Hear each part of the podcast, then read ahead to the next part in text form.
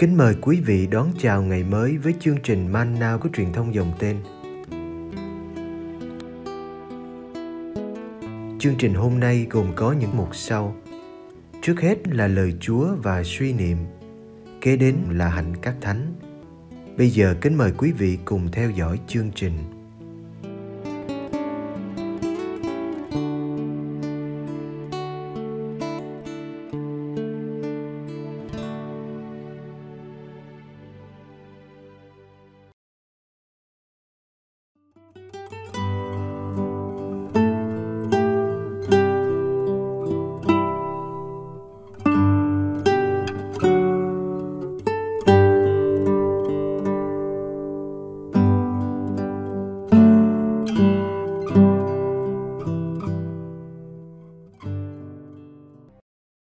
Đức Giêsu tiên báo cuộc thương khó lần thứ hai. Matthew chương 17 từ câu 22 đến câu 23. Khi thầy trò tụ họp ở miền Galilee, Đức Giêsu nói với các ông: Con người sắp bị nộp vào tay người đời. Họ sẽ giết chết người và ngày thứ ba người sẽ trỗi dậy. Các môn đệ buồn phiền lắm Đức Giêsu và ông Phêrô nộp thuế. Matthew chương 17 từ câu 24 đến câu 27. Khi thầy trò tới Ca Phác Na Um thì những người thu thuế cho đền thờ đến hỏi ông Phêrô: Thầy các ông không nộp thuế sao? Ông đáp: Có chứ. Ông về tới nhà, Đức Giêsu hỏi đón ông: Anh Simon, anh nghĩ sao? Vua chúa Trần gian bắt ai đóng siêu nộp thuế, con cái mình hay người ngoài? Ông Phêrô đáp: Thưa, người ngoài. Đức Giêsu liền bảo: Vậy thì con cái được miễn, nhưng để khỏi làm gai mắt họ, anh ra biển thả câu. Con cá nào câu được trước hết thì bắt lấy, mở miệng nó ra, anh sẽ thấy một đồng tiền bốn quan anh lấy đồng tiền ấy nộp thuế cho họ, phần của thầy và phần của anh.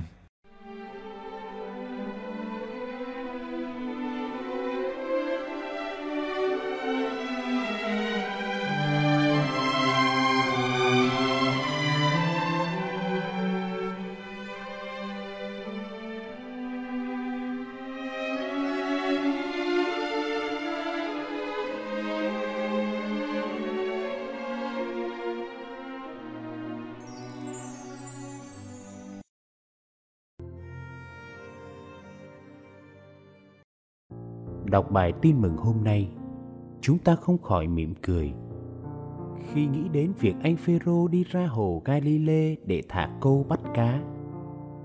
Một chuyện bắt cá rất bất thường vì một mục đích cũng bất thường. Thầy Giêsu dặn anh hãy túm lấy con cá đầu tiên câu được. Bắt lấy, mở miệng nó ra, lấy ngay một đồng tiền trị giá bốn quan vừa vặn để nộp thuế đền thờ cho cả thầy lẫn trò. Đây là một thuế mà hàng năm, theo sách xuất hành, những người đàn ông Do Thái trên 20 tuổi phải nộp để lo việc tu bổ đền thờ và việc tế tự trong đó. Ta không thấy kể chuyện anh Phêrô đã vâng lời thầy ra sao và phép lạ đã xảy ra như thế nào. Chỉ biết chẳng khi nào trong tân ước thầy Giêsu lại có ý làm một phép lạ vì lợi ích cho mình như vậy.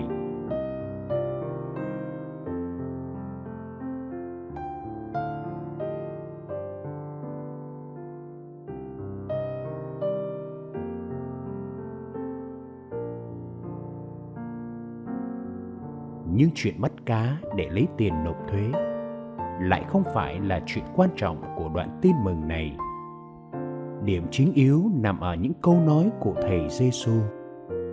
Ai cũng biết con cái của vua chúa Trần gian thì được miễn thuế, vì các vua chỉ đánh thuế người ngoài thôi. Đức Giêsu chính là người con tuyệt hảo của vị vua thiên quốc và những Kitô hữu cũng là con cái của Đức vua tối cao. Họ là những người đã mở lòng đón nhận nước trời và đã gọi Thiên Chúa là Cha trên trời của chúng con như thế, thầy Giêsu và các môn đệ của mình đều được miễn thuế. Thầy trò không phải nộp thuế đền thờ như những người Do Thái khác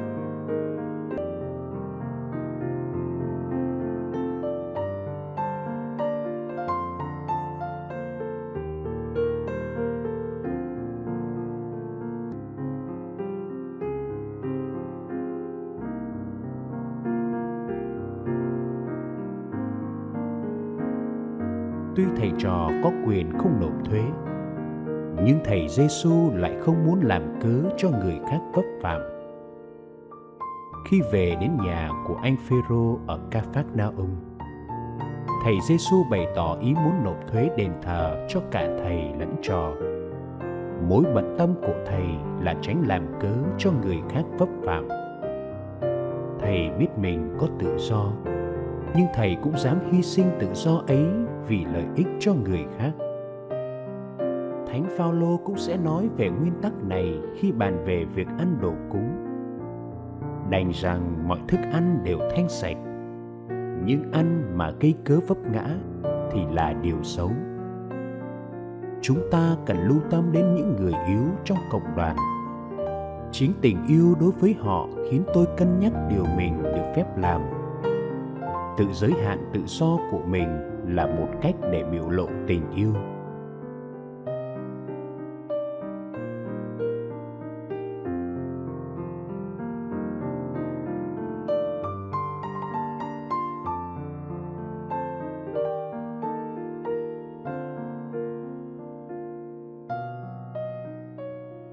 Thế giới hôm nay ca ngợi tự do nên cũng đầy cớ gây vấp phạm bao sa ngã của giới trẻ là do sự phóng túng của người lớn.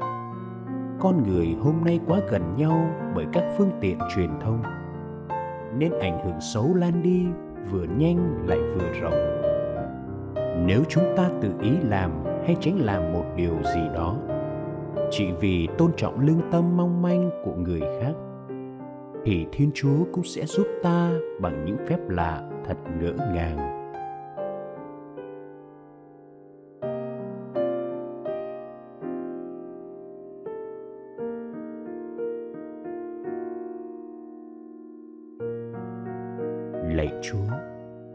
Xin dạy con luôn tươi tắn và dịu dàng trước mọi biến cố của cuộc sống. Khi con gặp thất vọng, gặp người hờ hững vô tâm, hay gặp sự bất trung, bất tín, nơi những người con tin tưởng cậy dựa, xin giúp con gạt mình sang một bên để nghĩ đến hạnh phúc người khác giấu đi những nỗi phiền muộn của mình, để tránh cho người khác phải đau khổ.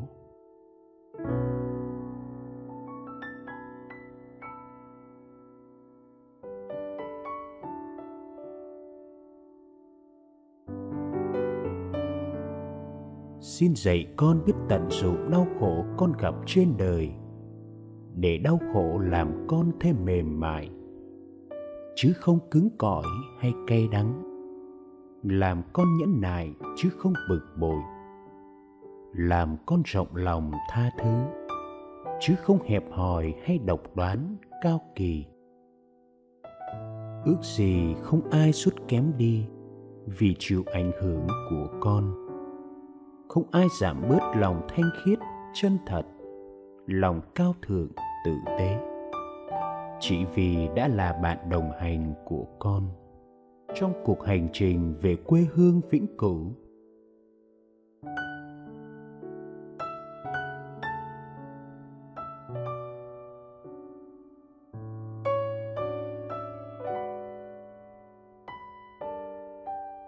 khi con loay hoay với bao nỗi lo âu, bối rối, xin cho con có lúc thì thầm với Chúa một lời yêu thương. Ước chi đời con là cuộc đời siêu nhiên, tràn trề sức mạnh để làm việc thiện và kiên quyết nhắm tới lý tưởng nên thánh. Amen.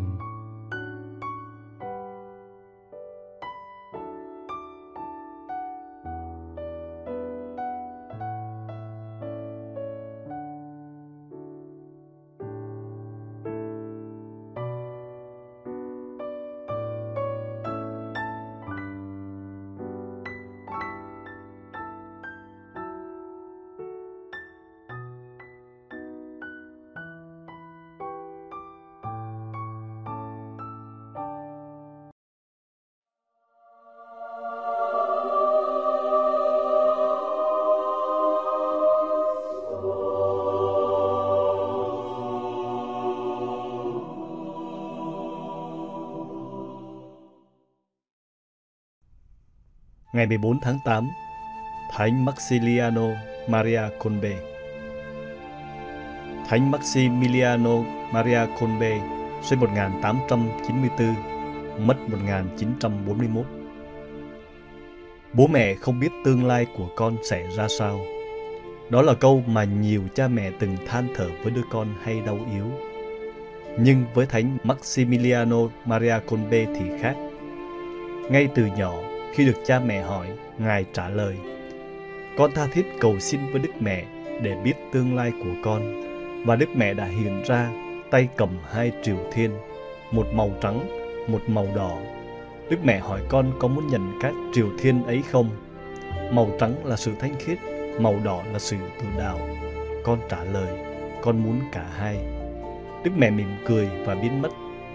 Sau biến cố đó, cuộc đời của Maximiliano Colbe không còn giống như trước. Maximiliano Colbe sinh ngày 7 tháng 1 năm 1894 tại Junska, Wrocław, Ba Lan, với tên cha mẹ đặt là Raymond Colbe. Ngài gia nhập tiểu chủng viện của Thánh Francisco ở Lourdes, Ba Lan, gần nơi sinh trưởng và lúc ấy mới 16 tuổi. Mặc dầu sau này Ngài đầu bằng tiến sĩ về triết học và thần học, nhưng Ngài rất yêu thích khoa học. Có lần Ngài phát họa cả một phi thuyền không gian. Sau khi thủ phong linh mục lúc 24 tuổi, Ngài nhận thấy sự thờ ơ tôn giáo là căn bệnh nguy hiểm vào thời ấy. Nhiệm vụ của Ngài là phải chiến đấu đối với căn bệnh này. Ngài sáng lập tổ chức đạo binh của Đức Vô Nhiễm với mục đích là chống lại sự dữ qua đời sống tốt lành, siêng năng cầu nguyện, làm việc và chịu đau khổ. Ngài phát hành tờ hiệp sĩ của Đức Vô Nhiệm, được đặt dưới sự bảo hộ của Đức Maria để rao giảng phúc âm cho mọi dân tộc. Để thực hiện công việc ấn loát, Ngài thành lập thành phố của Đức Vô Nhiệm, mà trong đó có đến 700 tu sĩ Francisco làm việc.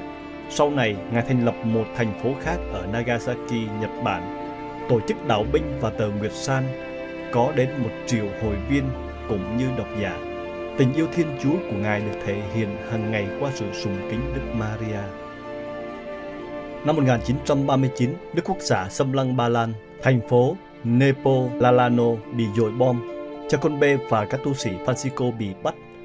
Nhưng sau đó chưa đầy 3 tháng, tất cả được tự do vào đúng ngày lễ Đức Mẹ vô nhiễm nguyên tội. Vào năm 1941, Ngài bị bắt một lần nữa Mục đích của Đức Quốc xã là thanh lọc những thành phần tuyển chọn là các vị lãnh đạo. Đời của Jacobe kết thúc trong trại tập trung Auschwitz. Vào ngày 31 tháng 7 năm 1941, có một tù nhân trốn thoát, sĩ quan chỉ huy bắt 10 người khác phải chết thay. Hắn khoái trá bước dọc theo dãy tù nhân đang run sợ chờ đợi sự chỉ định của hắn như tiếng gọi của tử thần. Tên này, tên này, có những tiếng thở phào thoát nạn cùng có những tiếng nức nở tuyệt vọng. Trong số 10 người xấu số lê bước về hầm bỏ đói, bỗng dưng tù nhân 16670 bước ra khỏi hàng.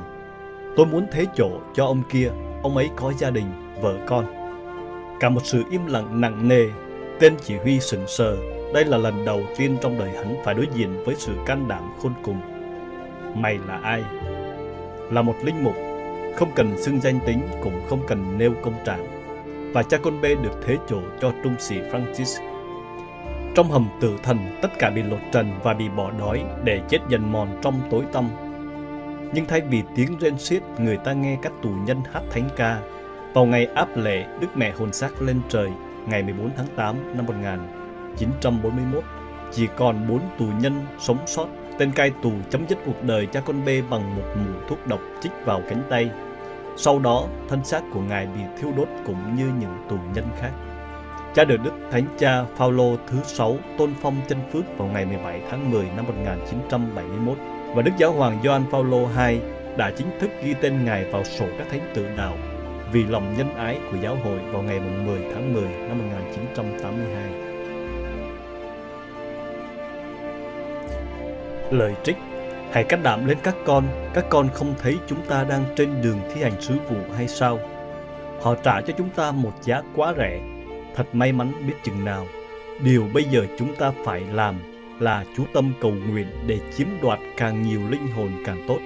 Và sau đó chúng ta sẽ thưa với Đức Trinh Nữ là chúng ta rất mãn nguyện để Ngài muốn làm gì với chúng ta tùy ý. Lời Thánh Maximiliano Kolbe trong lần bị bắt đầu tiên.